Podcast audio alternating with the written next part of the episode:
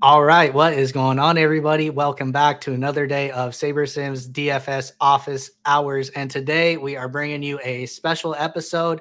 Yesterday, we ended the show by saying, I hope somebody wins the Milly. That way we can shout them on, shout them out on stream. And our very own Max Steinberg went ahead and took down the Milly for us. Max, how are you feeling? You know, obviously pretty happy right before we are on this call. You're like, how are you doing? It's like, well, pretty good. you're pretty good. So yeah, easiest answer you could have yeah, thought of. Very happy. Um, this has never happened to me. I've been playing daily fantasy for about eight years. Um, and I've never won a tournament this big or gotten even close. So it's pretty exciting. And uh, yeah. So. Well, hold on. Let me stop you right there. I'm not going to let you get away with saying you've never gotten this close after your second place in the Milly on last week's or two weeks ago's two weeks, main yeah. slate. You're on a heater. Let's right. not downplay it. For those of you who don't know Max, Max yeah. is a high stakes DFS pro. Like he said, been in the game eight years, partner at SaberSim, just always showing out. So Max, I know you wanted to come on today and talk about your process and just kind of answer any questions that people in the community had. So I'm going to hand it over to you and I'll chime in and ask questions along the way. Okay. So I'm going to share my screen and bear with me while I do this. So am I sharing? Uh, yes. Let's just throw yeah. that up here. Okay. So just wanted to go over my process real quick. And, I, and really, I say real quick because this process actually is very quick. Um, and it didn't take me much time. I did this uh, basically right before lock after the inactives came out. And I just want to talk about how I think about doing showdown and, and what I do basically. So, usually, what I'm doing is I'm not adjusting projections at all. Um, and that's because I want to keep the integrity of the simulations when I'm building lineups you know, when we have these build settings for Showdown, um, we have these settings because this is going to every time we build a lineup, it's going to use an individual sim. And so those are the exact types of lineups you want in Showdown. And so I really want to sort of keep that integrity. But that being said, what I did first was ran a build, and there's a couple guys that were on my radar that I wanted to make sure that they were just present in some li- enough lineups so I could get them. And there's two guys who I kind of liked. One was Dyami Brown. Um, obviously, he didn't play a lot last week, but had a big game. But he ran really deep routes. I think he's a talented player. I'm a Washington fan. And so he's someone I wanted to boost a little bit just to make sure he got into some of my lineups. And then this guy, Velus Jones, who is this Chicago rookie. Um, this is actually a perfect example of a way you can sort of add value to our projections is basically you know i was looking on twitter and i saw someone talking about how the coach of the bears wanted to incorporate this guy more into the offense. He's a rookie. And so i thought okay i want to make sure that he gets into a few lineups. But that's basically all i did projection wise so, just to preface this, I also am a beta tester of our new pro plan, which is going to come out soon. So, usually you have a limit of making 1500 lineups, but I actually made 2000. So, not much more than anyone can make. And if you subscribe to the pro plan, which comes out soon, you can make up to 5000, which is great. But I just did two. And basically, here was my build. And something that you're going to notice is if you sort this by salary, you're going to see that my max salary lineup is 48,400. Okay. But my build settings do not say that. My build settings have the max salary 50,000. The reason, again, is because I really want to keep the integrity of the build process. So we are just, I am just getting lineups that are actual sim optimals. And so then what I'm actually doing is I'm just sorting by salary, looking at my lineups. When this happened, there was a 50,000 salary lineup was my max. And I just start trashing them. And I just trash them and trash them. So, you, so you trashed almost 700 lineups? Yeah, I trashed them with 700 lineups until I got, and this is what I do every showdown, right? Is I, I do this. And hopefully, uh, Matt, if you're watching, I'd love to add the feature where I can just do this without having to spend like a few minutes doing this. yeah, this is going in as a uh, feature request for right. sure. You do what you got to do. But so what that does now is now my pool of lineups again is still just a bunch of sim optimals. But now I'm making sure I'm sort of helping ensure that a lot of my lineups are not duplicated because I'm leaving a lot of salary on the table. And that's a huge factor in whether a lineup's going to be duplicated or not. Um, and so I think um, you were telling me I'd like 50, like a third of my lineups were were uniques, which is pretty good. Right, right. Um, you had 47 yeah. uniques out of 150. Right. Which actually, this was kind of a slate. You know, if you play around with building lineups, it, it was a slate where there weren't that many high salary players. So that actually says to me that in general, that might be a little too aggressive, right? You could do something like 49,000 or something like that. Or you don't have to do that at all, right? Is, you know, you can try to eliminate lineups that – are high salary but also high own, right? Or high geometric mean ownership, anything like that. It, it seems like a very slate dependent. Right, exactly. I think it, it there's some value in sort of playing around and just seeing what people are going to build and how easily they can get to that build and sort of base uh, how much salary you want to leave off the table from there. And so then something which I think is something that is going to be added very soon, but and it is not ProPlan specific, is what Matt and Andy are telling me. But you can actually sort by percentiles. And so when I'm on main slate, I always say sort by SaberScore. But on showdowns, I think there I sort of like debate what I should actually sort by because SaberScore is sort of going to show me what the upside of the lineup was in a single sim, or it's my understanding, and Matt could correct me if I'm wrong. Um, something I might ask him about. But 95th percentile is going to just do more overall. Do the players in this lineup have high upside? So it is sorted by that. Now, um, I actually looked at this build um, later because I was like, okay, what was the rank of my lineup? And if you go down it was kind of like over halfway down, I think. Um, it was ranked 1055. Uh, so this lineup was the lineup that won. And if you sort by SaberScore, the lineup was ranked like 1200. So it, it wasn't that huge of a difference. Um, but yeah, after I do the salary thing, what I'm doing is I'm just raising exposures of players that I like. Um, I really like Justin Fields. Um, the reason I liked him is I basically listen to this free podcast every week. It's the PFF Fantasy Podcast. I think the guys on this podcast are really smart. They were saying to me, Hey, Justin Fields, I think has looked pretty good. They're basically giving me a scouting report on him.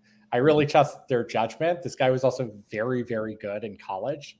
Um, and the funny thing is, is their scouting report was kind of wrong because he looked really horrible passing the ball in some ways. However, also it just seemed like he was rushing more. And I was just thinking, okay, Justin Fields, out of everyone in this game, I feel like has the most consistently high upside. So I want to get a lot of them, right? Um, Darnell Mooney, I've liked week after week. And then I'm just sort of boosting different players that I just like, just like a little bit, right? As I was already Mooney's exposure, Justin Fields, John Bates, who I liked, who was declared out like a minute after the game. that was tough. Yeah. Brian Robinson. I just, you know, when you have these guys who are only getting rush yards, a lot of people kind of stay away from them, but I think they actually have some decent upside. And then obviously I talked about Dyami Brown and Velus Jones raised their exposures, sorted by 95th percentile. And then I just filled my entries, right? I had 150 entries in the uh, millionaire maker, like everyone saw. I usually just do a unique random fill method because I just don't really have that strong of a take of whether one of my lineups is better than the other. Entered it in, and that was it. I did some research about why I like these players, and but other than that, that was basically my entire process. And uh, it sounds like the the longest part of it was trashing the lineups. You could have yeah. done this in in oh, ten sure. to fifteen minutes with some some better features. So yeah, you know. No, but I, I mean, I think that's the benefit of SaberSim's process, right? Is I don't really have to worry about okay, can this lineup actually happen because SaberSim sort of taking care of that for me. So then basically I just get to focus on okay, what are the individual players I like? How can I get more of them in my lineups and just give me these sim optimals that um, have these players? And obviously, like I almost certainly would have not gotten this lineup if I didn't really like Justin Fields, but I did, and I'm happy just like taking a big stand on a captain if I really like them and taking that risk, and uh, it paid off. And, and you know what you're saying really like has a lot of remnants from when you were on a couple weeks ago like doing out doing research outside of SaberSim incorporating that into your process not making too many in-app adjustments. I feel like this is more like hey i did exactly what i said everybody and and look what happened. Right. and you already put the information out there for for everyone to absorb. This is just an example of of the the process that that you showed us. Right. And uh, you know what? I I mean, I will say I think there's just a ton of different processes you can do and they can all be good, right? You don't have to have sim optimals like it it helps, but a lot of people set a bunch of rules and you can do things that way and we have the ability to do that.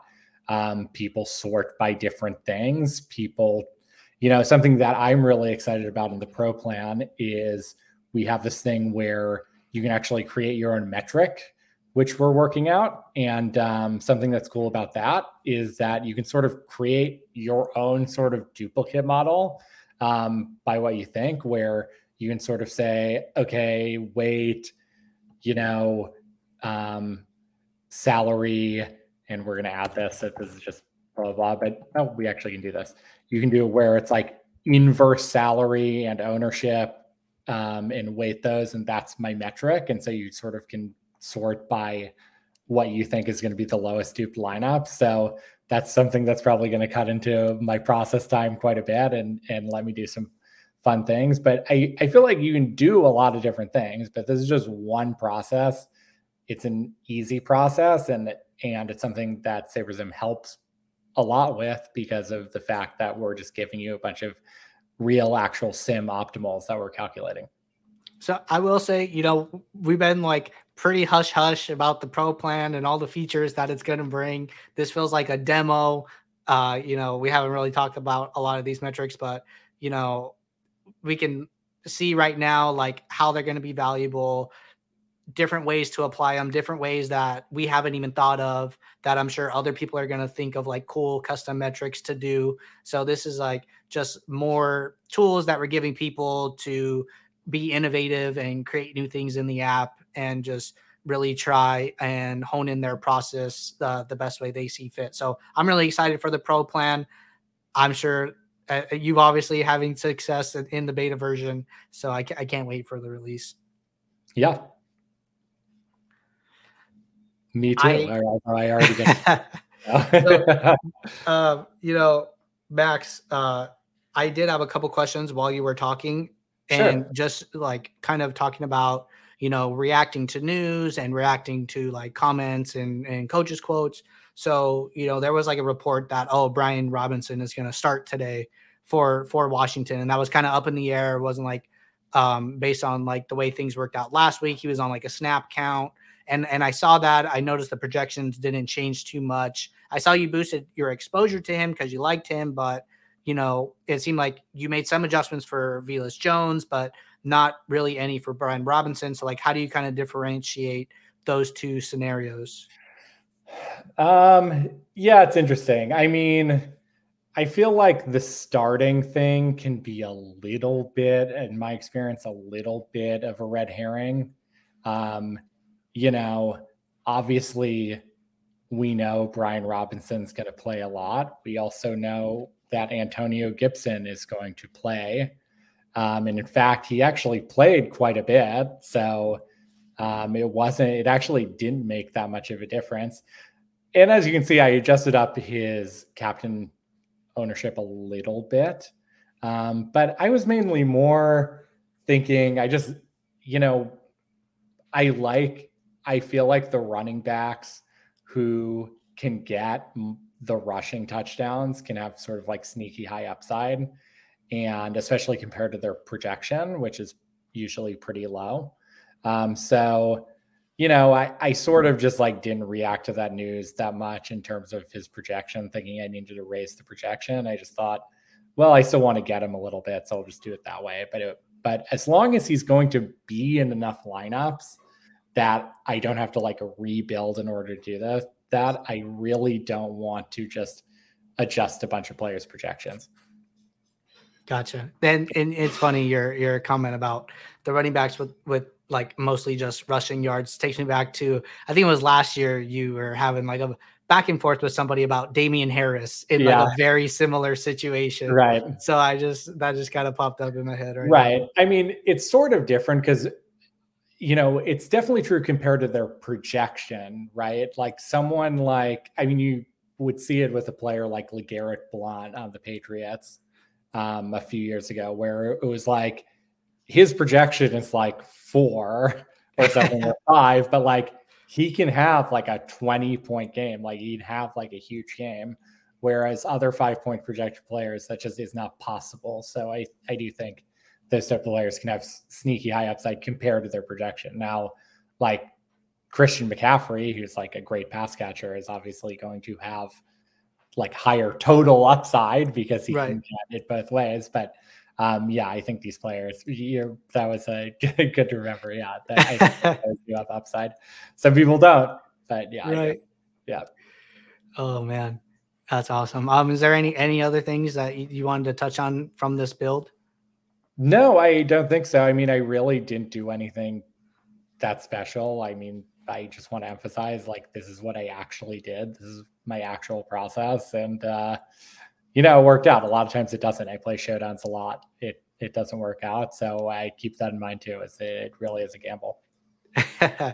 Well said. Uh, you know, I know that you have places to be and and things to do, but uh, before you t- take off, I did want to tell tell a quick story that uh, okay. I didn't I have not told you behind the scenes, so everyone who's hearing it for the first time, you're hearing it for the first time too. So uh, the way the way I found SaberSim was I was like a low stakes poker grinder. I remember watching the World Series of Poker back in 2015. There was this guy, sharp dressed, class act, took fourth in the main event, and uh, I was like, oh, this guy is like solid, solid guy. So that guy was Max Steinberg. I uh, followed him on Twitter. I kept up with him for the years to come. He got involved with SaberSim. And I was like, hmm, SaberSim interesting. I wasn't really into DFS at the time. I kind of put SaberSim in my back pocket and just like thought about it from time to time. I finally got into DFS and I said, I know straight where I'm going and I'm going to try out SaberSim first.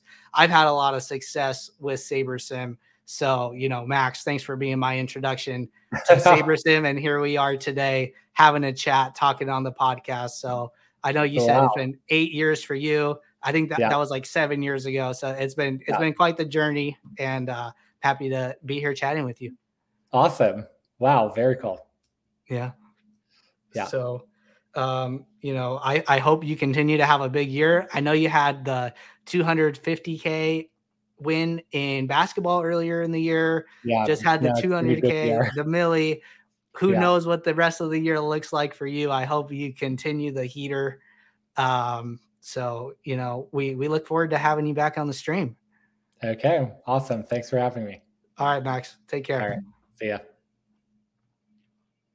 All right, everybody. I really hope you guys enjoyed having Max on. I know I enjoyed having Max on from the story I just told you guys it's a true story and uh, it's been a uh, fun fun process. So any anybody out there who you know wants to get into the industry wants to do this just keep grinding away day after day and put in the work and good things will happen.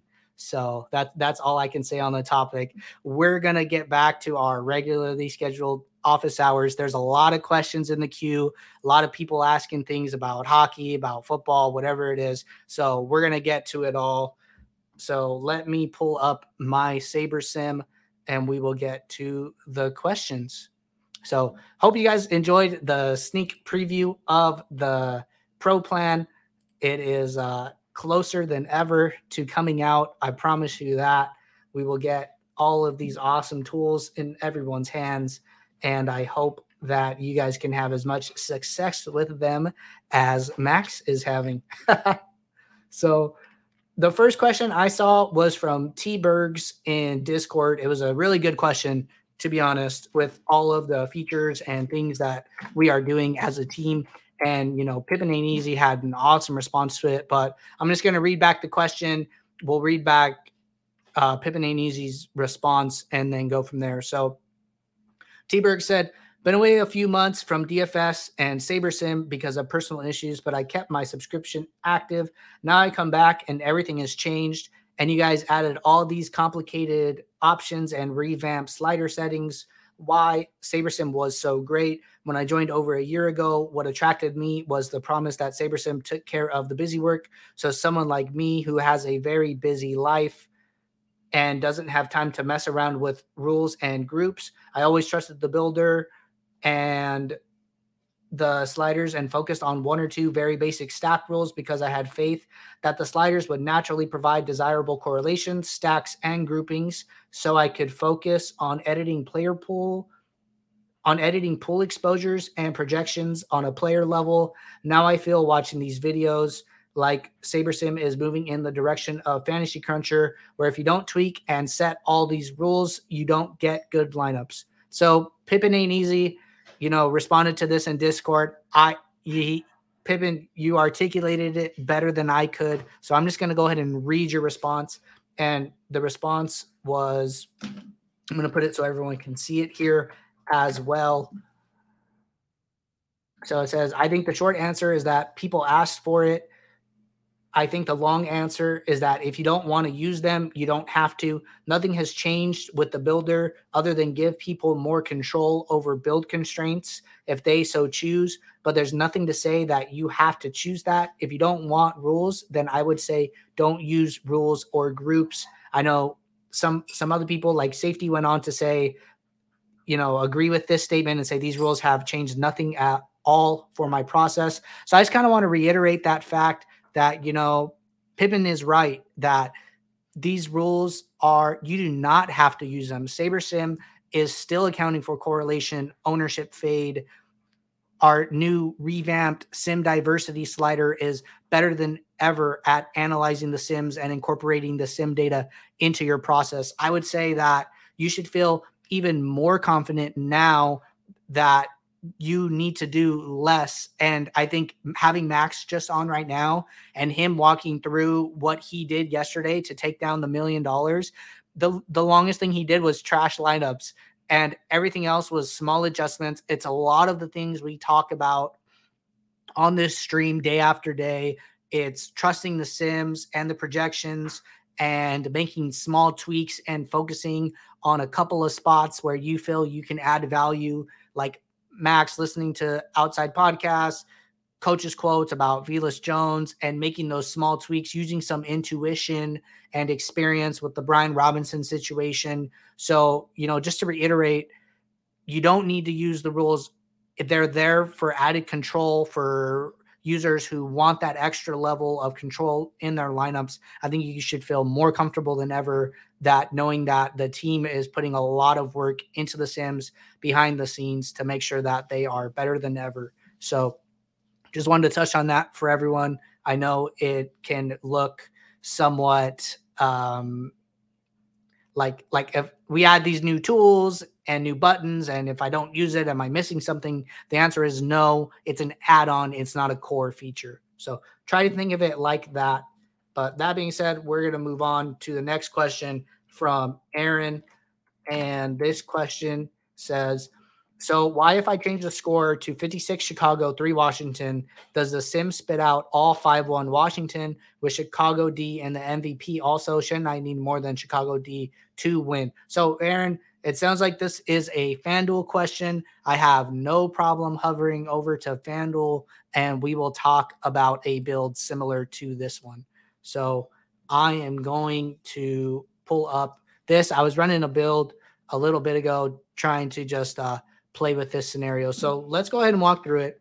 We're going to put Chicago to 56 points and we're going to put Washington to three. A complete onslaught to be honest, I don't know how many sims in the in the database reflect this score, it might have been a little aggressive. But you know, let's just kind of look at at some of these changes, like right off the bat, seeing a four point increase for Fields, three point increase for Montgomery. I think from a point per dollar perspective, you know, Washington, I mean, I'm sorry, the Bears get increased by about four points, which is half of their initial projection.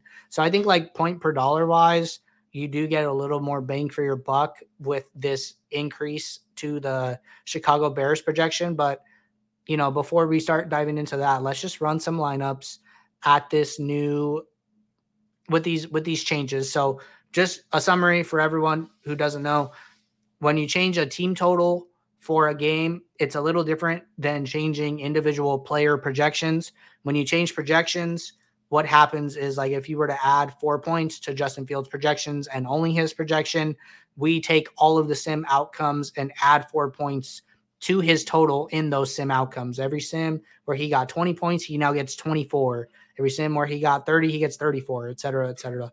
But when we change the game totals, what we do is we will shave sims from the pool until the mean shifts to the new values that you set. So, you know, if you were predicting a lower scoring game overall, we would discount the highest scoring sims until the mean total moves toward the new number you set. So 56 to 3 is a little aggressive. I don't know how many sims we have that exactly reflect those uh, values, but nevertheless, we can look and see what the sim is giving us.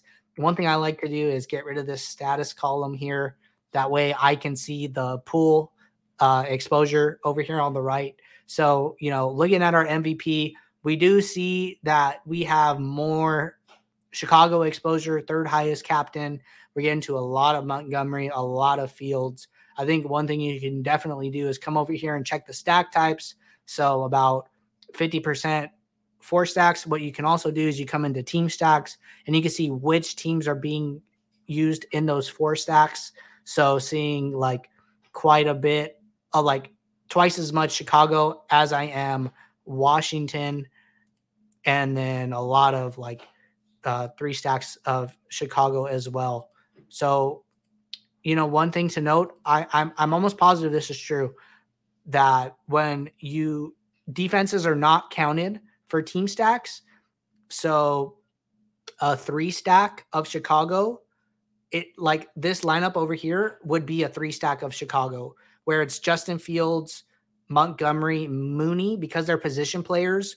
Only those three are counted, even though you have Chicago in the D slot. So I know it's like a little annoying to to look at. The team is aware of that because it's only like a showdown specific thing. Our team stacks treat teams the same for showdown and classic. So it just requires like a little rework there, something that the team has on the log to fix. But I mean, you know, if we come in here, we're seeing 4 1 Chicago, 4 1 Chicago, 4 1 Chicago. Uh, I see, I see Aaron is here right now. I kept going higher because it was always spitting out 5 1 Washington, lol. Uh, Aaron, not really sure why you were seeing that, to be honest. You know, what we're seeing right now is probably what you should see, which is like every single stack for Chicago and one Washington. Got a couple where two Washington guys sneak in here. I think this is what you should be seeing. If you're having issues where something just doesn't look right, I would do a hard refresh and just like go to the home screen and make sure that you have the latest projections. You can either like close out of the app and log back in we can control shift R and see make sure like everything is is do a hard refresh and make sure it's all up to date. So not really sure why you were seeing that. Everything does look okay right now but i would say if something feels off i would do like a shutdown and then try and come back to it. But uh so it sounds like you're having like a little issues there with all of the washington stacks. I would say you know make sure like all of your team stack options are, are zeroed out. It sounds like they probably were but um, you know, everything looks okay right now. So I hope it works right for you next time without any hiccups. But we're gonna we're gonna keep moving. Got a lot of questions to get through, and uh, you you are welcome, Aaron. So happy to talk about it. So moving on to the next question from Chris. We're to get to everything today, probably a little long stream because we had Max on, but happy to talk through everything. So, Chris said, NHL late swap, when performing a full late swap on a single entry lineup, will it always look to change the lineup in some way, even if the original is technically superior based on projected score, ownership, and correlation? Or will it remain unchanged if the late swap simulation deems it to still be the best lineup? Basically, trying to understand if there is value in late swapping after lock with each new simulation run. So, Chris, really good question. What I will say is that in, in my experience, the more players, the more player spots that haven't locked, because we're randomly sampling the sim pool, it's likely you're going to get new simulations where different players are more optimal than the previous players that you had just because we're random sam- sampling it. It might not even be because the sims had like news that was like really really impactful. So i'd say if you're like playing single entry playing only a handful of lineups and you're really comfortable with the lineups that you're playing if you see new sims run but you don't see news that looks like slate breaking or relevant or guys aren't scratched it's just probably like the final sim running based on the starting lineups being out i think it's okay not to late swap. I think that you probably if if if SaberSim runs a late swap, it's not gonna always change it just to change it.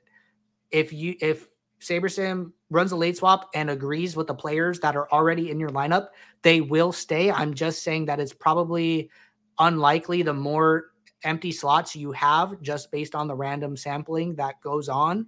So I would just like remember that. And if you're just very particular about the players that you want in a lineup, especially like okay, okay. So so for basketball, I know we're talking about NHL, but I'm a I'm a basketball guy. So the way I like to think about it is if they're like high owned players, like Jokic, for example, plays in Denver, usually second half of a slate, a lot of sims run in between. You're doing a lot of late swapping. What I would like to do, or what I would suggest, is setting a min exposure to Jokic. That way, you know you're telling the builder, like, hey, regardless of what the late swap says, like I want so much of this player, and I usually try and target like the higher salary, higher projected players, and let SaberSim deal with all of like the in between or like the lower guys. But I just like I tell SaberSim like I know I want this guy. I think it's okay, and I recommend setting min exposures in the home screen before late swapping, so SaberSim has that input. So, you know, just going back to your question, if SaberSim thinks like the players that are already in your lineup are the best players, they will still be in your lineup after the late swap. If SaberSim randomly samples the Sims and thinks that other players are optimal, more optimal, they will insert those players into your late swap. So that's how to think about it. Let me know if you have any follow up there. All right. Moving on to a question from Joe Mayo. And Joe said, if using geometric mean for MMA to trim off the overly duped lineups, what is a solid number of duplicates to shoot for? Okay, so I don't want to get into like a full blown math lesson here, but I will say that, you know, Jordan and I talked extensively about geomean and its use on per, on um limiting duplication in lineups and exactly how that works. So what I'm going to do cuz this was like a 30 minute segment and I don't want to get into another 30 minute segment on the topic, but I would go watch this video DFS Q&A product ownership and geometric mean. Jordan was on right at the beginning. We went through geo mean and product ownership very very thoroughly. Jordan has equations in a Word doc and formulas and he's he articulated it very very well. So go check this video out. And then if you have more questions come back with them. I would you know short too long didn't read. Answer to your question is that go get the formula that he put in there. Put the number of dupes that you want to quote unquote shoot for and then the geo it'll spit out a geo mean and then you plug that into sabersim I think what we suggested was using the geo mean more as a guardrail than a number to shoot for. Say to to rather say, you know, instead of like, okay, I want all under 10 dupes. And so then you set your geo mean to whatever that value is. Better to use it like, hey, I don't want more than 50 dupes, for example, and then set your geo mean to that number instead. So you know you're not going outside of that boundary. But that's a too long didn't read version. I would definitely check that video out because Jordan and I went into a lot of depth, and I thought it was just a very insightful conversation from uh, from start to finish. So check that out. We're gonna get SaberSim pulled back up here, and we are going to move on to the next question.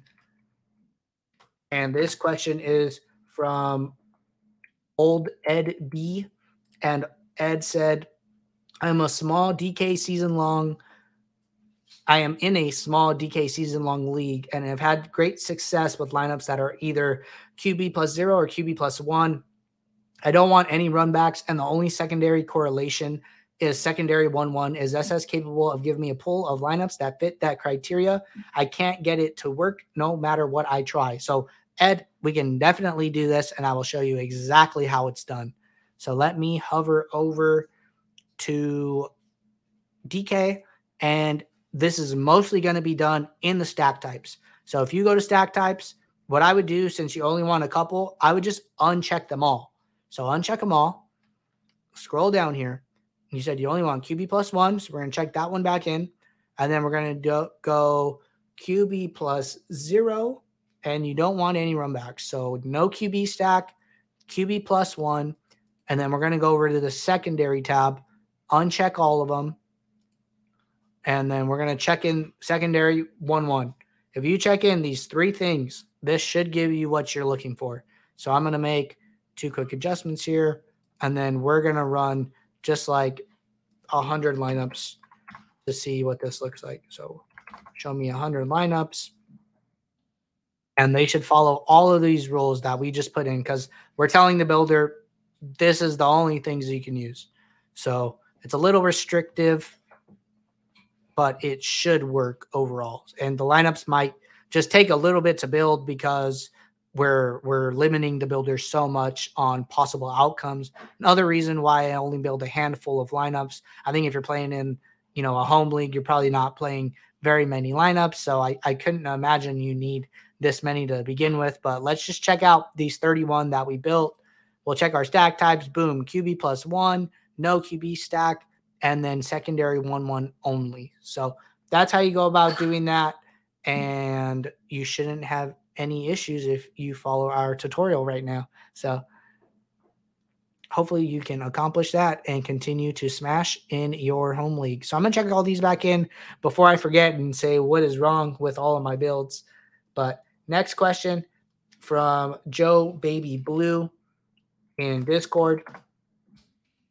And the question is SaberScore does SaberSim change for lineups based on your exposures, sliders, etc. Will my number one lineup 100 SaberSim in a build with specific player exposures, say Allen Diggs locked in, still be a 100 in another build where I do not lock in Allen and Diggs. Will a lineup that is a 98.7 SaberScore in one build still be a 98.7 in another build? So, good question here, Joe. What I will say is that SaberScore does not look at multiple builds. SaberScore is relative to a single build and it is standardized to 100. So if you build 500 lineups, one lineup is going to be ranked 100, and then they're all going to be sorted descending from there. If you run another build, SaberSim will not look at the previous builds you ran and is only comparing the lineups that are built in a given build to each other and ranking them from there. So there's no cross build examination ever going on. So that's the best way to think about it. I know Shady Advice commented and said something very similar to that. So I hope that answers your question and let us know if you have any follow up. All right. Next question here from Mecca Polzilla. I hope I didn't butcher that. question is What are the important things to consider when choosing what GPPs to enter and what single entry GPPs fit those guidelines? Thanks. So, great question. Happy to answer this one. What I am going to point you in the direction of is our DFS profit plan. There will be no too long didn't read on this one because the conversation is a it's a short video and Jordan does a great job of breaking it down. So, you know, our uh, data scientists did some contest research and came up with what we call the DFS profit plan. Start winning more with our DFS profit plan. It's essentially creating a portfolio of contests that help you smooth out your variance over time while searching for those big wins that give you those big bankroll increases. I would highly recommend checking out this video. Just as if I had to give you one piece of advice, I would say stay under the $3 threshold on DraftKings and FanDuel. They have limits to what players who are quote unquote sharks or sharps can play, and they usually they cannot play contests under the three dollar threshold for for the most part. So check out this video. Jordan goes into more detail on exactly what I was just talking about, but I would start there and make sure to fill up as many contests under three dollars across sites as you can. That would be the best advice. So the number one thing is always finding the best contests to play. So great question and happy you are thinking about contest selection before anything else. So, really important there. All right. Next question from Larson. Is there a difference in multiplier strategy between 3x and 5x games? I find that I'm just under the pay line repeatedly when just using the standard multiplier build settings, and often my cash line outperforms it. Also, does late swap also create a new lineup should we always late swap between the early and late games on the main slate? Or if you are winning in cash, just leave it since you aren't worried about ownership percent. Same question for GPPs. Okay, so we're gonna we're gonna tackle like the cash side, and then we're gonna tackle the GPP side. So let's talk about like our multipliers, which you mentioned first. So going back to this multiplier part, I would say there's not a big difference between. Oh, let me go back to SaberSim. I, I would say you should probably treat your 3x and 5x multipliers the same. I don't know where the like percentile line is for caching. I think if you're concerned about it, you know, you could definitely experiment with like, okay, what are my multiplier settings?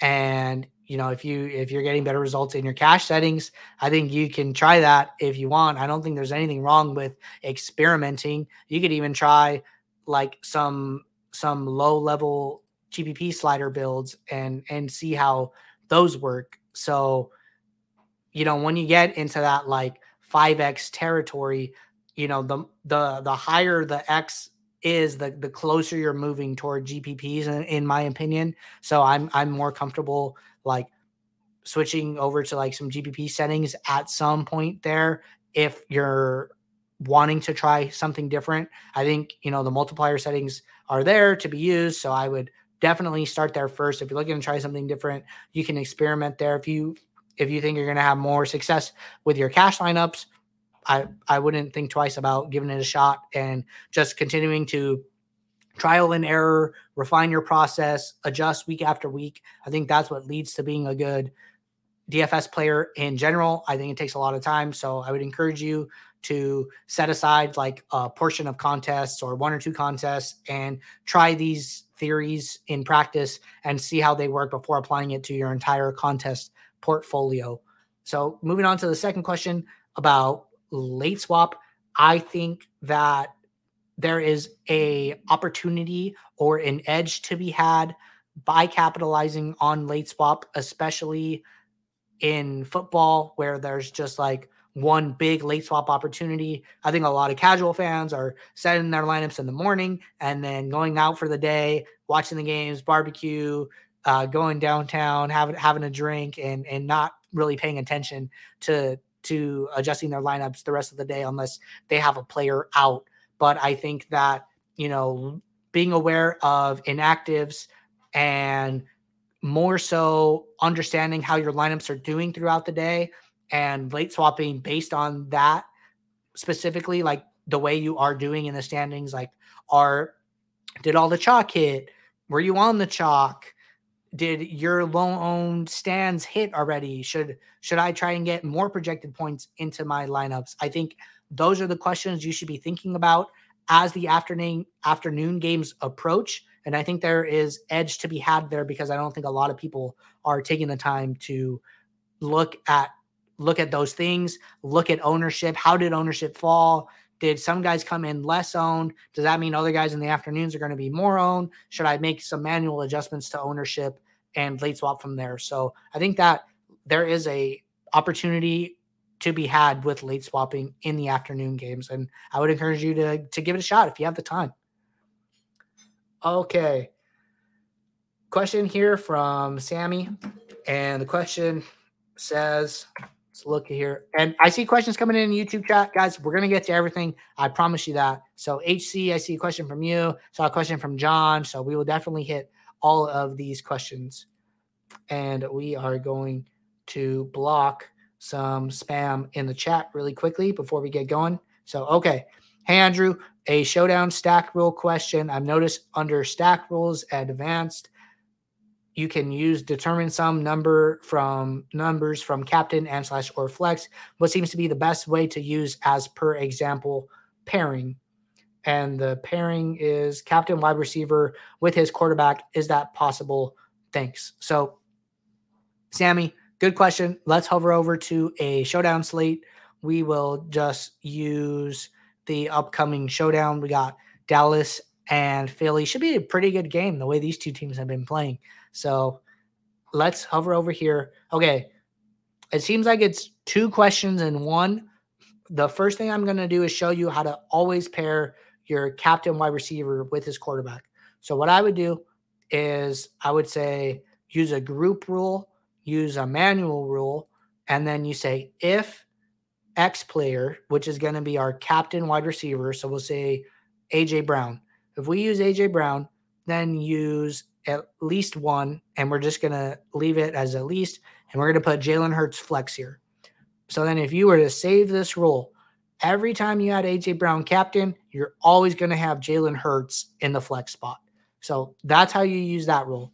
The second part that you were talking about, where I believe if you go to stack and you go to advanced, so okay, a showdown stack rule Yes. So I I'm almost thinking you're thinking a automatic group rule because it sounds like what you're talking about are like the numbers underneath, which are these stat requirements. Let me know if I'm wrong there, but I'm gonna assume you're asking about the stat requirements. So if you're asking about stat requirements, what you can do is say, you know, use at least one, and then it'll be if we wanted to make a rule like for the flex, one flex player whose ownership is less than, I don't know, what's a good value? We'll say less than 20, less than 20% here. You can add this rule.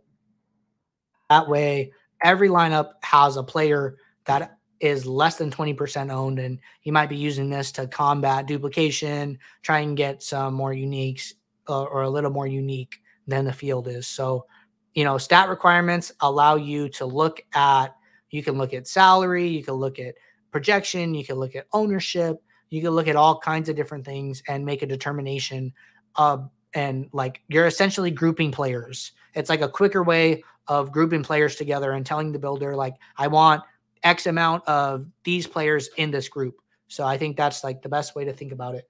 Let me know if I missed anything there. And we are going to move on to Larson's next question. So Larson asked, should I have a default stacking rule for tournaments, but leave the rule unchecked during cash builds? I followed up with Larson asking what he was playing with this question in mind, and he said NFL, FanDuel, single entry GPPs, main slates, and some cash games. So, Larson, I think like you know, we kind of talked about it already, but I wanted to touch on it for everybody.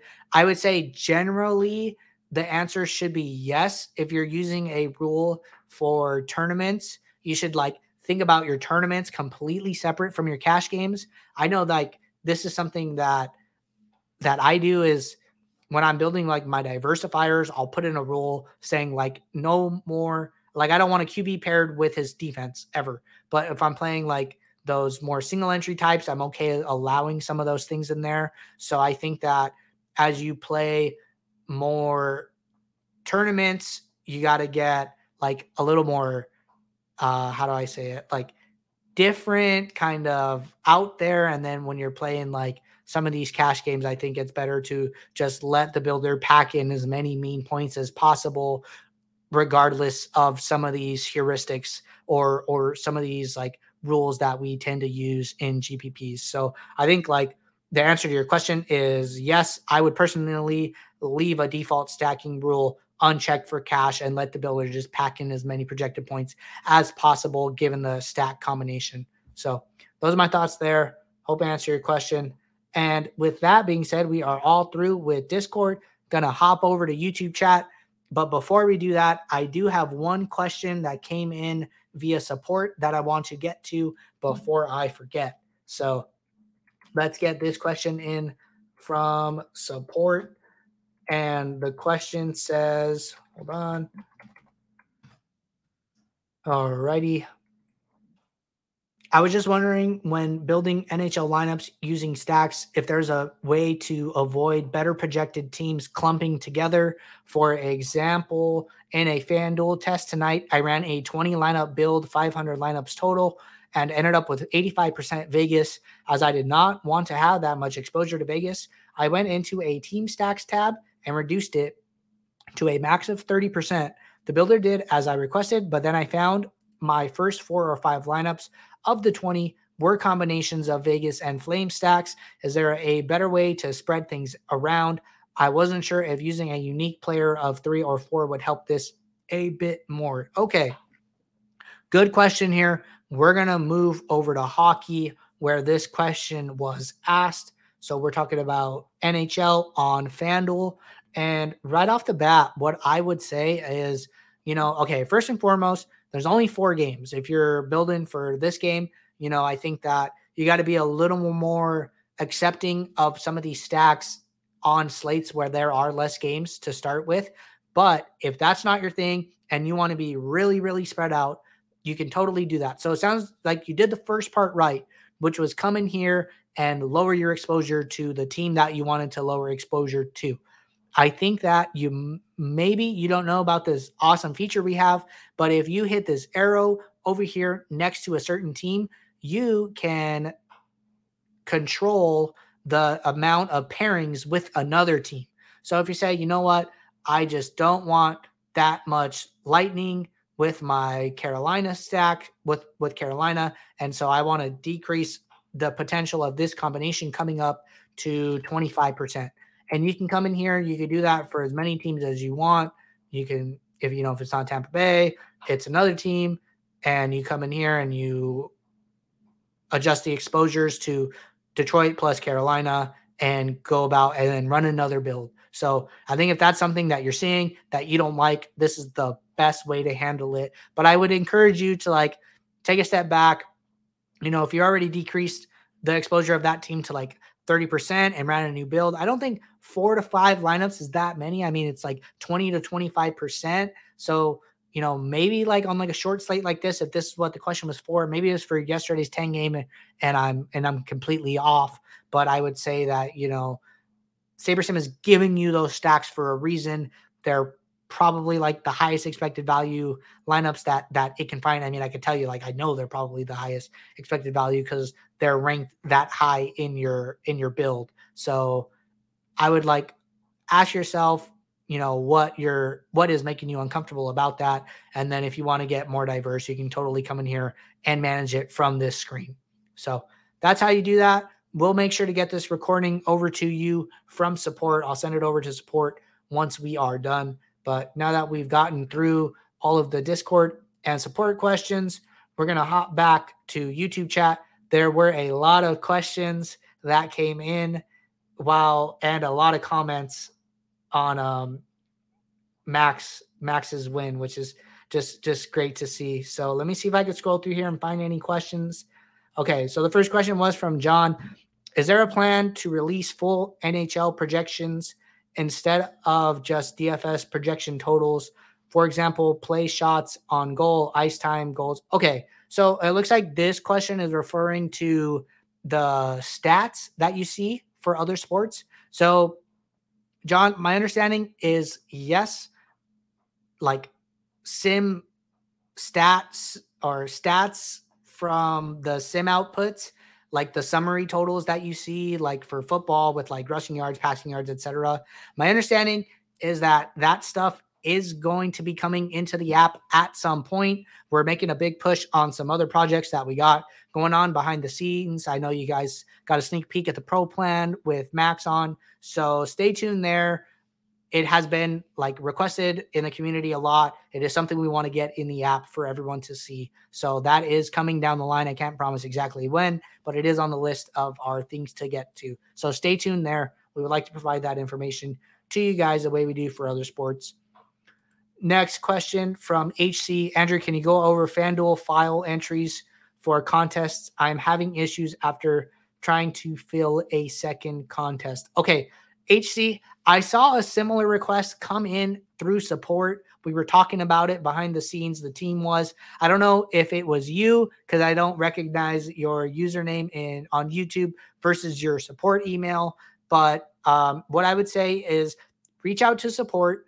They're going to ask you to provide the contest CSV so we can test it on our end and see what's going on. Is if we feel like if it were an issue, it'd be probably like a FanDuel issue, but there's a chance that you know we're not reading the entries file correctly. So I would write an email to Sabres support at sabersim.com, tell them you are having this issue, attach the CSV, and just give them some context about what slate, what date, things like that, and that'll help us troubleshoot the problem. So reach out to support. Please provide the CSV so we can troubleshoot that better. All right. Question from Manny. Great win for Max. However, the SaberSim you guys, the team has been using is the one with steroids. When is the pro plan? When is the pro version going to be ready for the mortals? And how much more are we looking at? Okay, Manny. So good question here. I'd say that, you know, there are still hiccups with some of the features like Max was trying to use the custom metrics and it was not working correctly, which are like some of like the final touches that the team is putting on before releasing it. I don't know how much it's going to cost. I know it's going to be more than the advanced plan. I can tell you that.